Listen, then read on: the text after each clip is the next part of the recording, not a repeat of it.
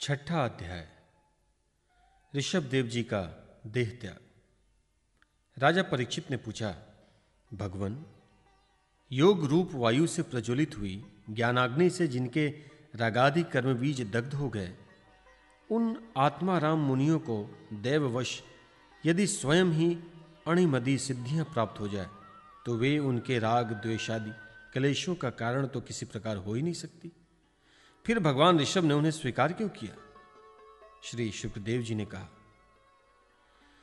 तुम्हारा कहना ठीक है, किंतु संसार में जैसे चालक व्याध अपने पकड़े हुए मृग का विश्वास नहीं करते, उसी प्रकार बुद्धिमान लोग इस चंचल चित्त का भरोसा नहीं करते। ऐसा ही कहा भी है, इस चंचल चित्त से कभी मैत्री नहीं करनी चाहिए।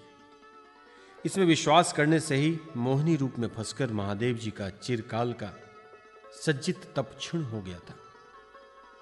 जैसे व्यविचारणी स्त्री जार पुरुषों को अवकाश देकर उनके द्वारा अपने में विश्वास रखने वाले पति का वध कर देता है।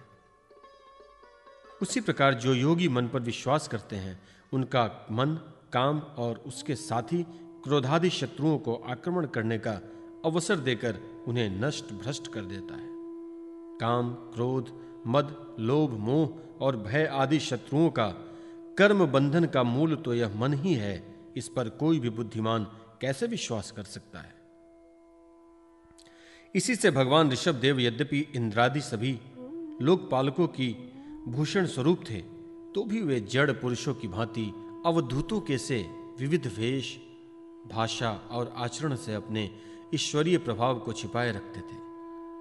अंत में उन्होंने योगियों को देह त्याग की विधि सिखाने के लिए अपना शरीर छोड़ना चाहा। वे अपने अंतकरण में अभेद रूप से स्थित परमात्मा को अभिन्न रूप से देखते हुए वासनाओं की अनुवृष्टि से छूटकर लिंग देह के अभिमान से भी मुक्त होकर उपराम हो गए। इस प्रकार लिंग देह के अभिमान से मुक्त भगवान ऋषभ देव जी का शरीर योग माया की वासना से लेकर अभिमाना अभिमानाभास के आश्रय ही इस पृथ्वी तल पर विचरता रहा। वह देववश कोंक, वेंक और दक्षिण आदि कुटक कर्नाटक के देशों में गया और मुँह में पत्थर का टुकड़ा डाले तथा बाल बिखेरे उन्मत के समान दिगंबर रूप से कुटकाचल के वन में घूमने लगा। इसी समय झंझावात से झकझोरे हुए बांसों के घर्षण से प्रबल दावाग्नि धधक उठी और उनके सारे वन को अपनी लाल लाल लपटों से लेकर ऋषभ देव जी के सहित भस्म कर दिया।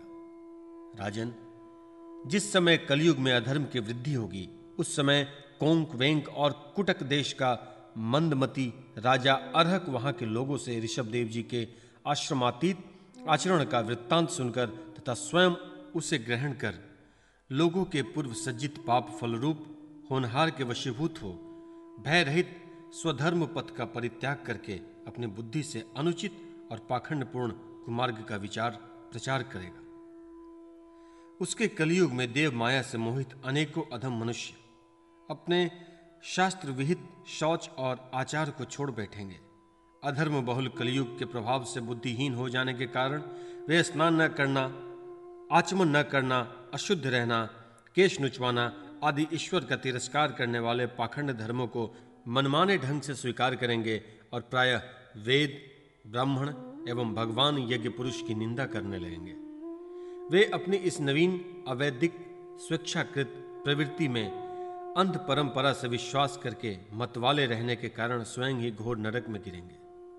भगवान का यह अवतार रजोगुण से भरे हुए लोगों को मोक्ष मार्ग की शिक्षा देने के लिए ही हुआ था। इसके गुणों का वर्णन करते हुए लोग इन वाक्यों को कहा करते हैं, अहो, सात समुद्रों वाली पृथ्वी के समस्त द्वीप और वर्षों में यह भारतवर्ष बड़ी ही पुण्य भूमि है, क्योंकि यहाँ के लोग श्रीहरि के मंगल में अवतार चरित्रों का गान करते हैं। अहो महाराज प्रियव्रत का वंश बड़ा ही उज्जवल एवं सुयशपूर्ण है, जिसमें पुराण पुरुष श्री आदि नारायण ने ऋषभावतार लेकर मोक्ष की प्राप्ति कराने वाले पारमहंस धर्म का आचरण किया। अहो, इस जन्म रहित भगवान ऋषभ देव के मार्ग पर कोई दूसरा योगी मन से कैसे चल सकता है? क्योंकि योगी लोग जिन योग सिद्धियों के लिए लालायत होकर निरंतर प्रयत्न करते रहते हैं, उन्हें इन्होंने अपने आप प्राप्त होने पर भी असत समझकर त्याग दिया। राजन, इस प्रकार संपूर्ण वेद, लोक, देवता, ब्राह्मण और गौवे के परम गुरु भगवान ऋषभ देव का यह विशुद्ध चरित्र मैंने तुम्हें सुनाया। यह मनुष्यों के समस्त पापों को हरने वाला है। जो मनुष्य इस मंगल में पवित्र चरित्र को एकाग्रचित से श्रद्धापूर्वक निरंतर सुनते या सुनाते हैं, उन दोनों की ही भगवान वासुदेव में अनन्य भक्ति हो जाती है। तरह तरह से पापों से पूर्ण, सांसारिक तपों से अत्यंत तपे हुए अपने अंतकरण को पंडित जन इस भक्ति सरिता में ही नित्य, निरंतर नहलाते रहते हैं। इससे इन्हें जो परम शांति मिलती है, वह इतनी आनंदमयी होती है कि फिर वे लोग उसके सामने अपने ही आप प्राप्त हुए मोक्ष रूप परम पुरुषार्थ का भी आदर नहीं करते। भगवान के निज जन हो जाने से ही उनके समस्त पुरुषार्थ सिद्धि हो जाते हैं। राजन, भगवान श्री कृष्ण एवं पांडव लोगों के और यदुवंशियों के रक्षक गुरु, इष्टदेव, सुहृद और कुलपति थे। यहाँ तक कि वे कभी कभी आज्ञाकारी सेवक भी बन जाते थे। इसी प्रकार भगवान दूसरे भक्तों के भी अनेक कार्य कर सकते थे और उन्हें मुक्ति भी दे सकते थे परंतु मुक्ति से भी बढ़कर जो भक्ति योग है, उसे सहज में नहीं देते। निरंतर विषय भोगों की अभिलाषा करने के कारण, अपने वास्तविक श्रेय से चिरकाल तक बेसुध हो लोगों को, जिन्होंने करुणावश निर्भय आत्मलोक का उपदेश दिया, और जो स्वयं निरंतर अनुभव होने वाले आत्मस्वरूप की प्राप्ति से सब प्रकार की तृष्णाओं से मुक्त थे, उस भगवान ऋषभ देव को नमस्कार है।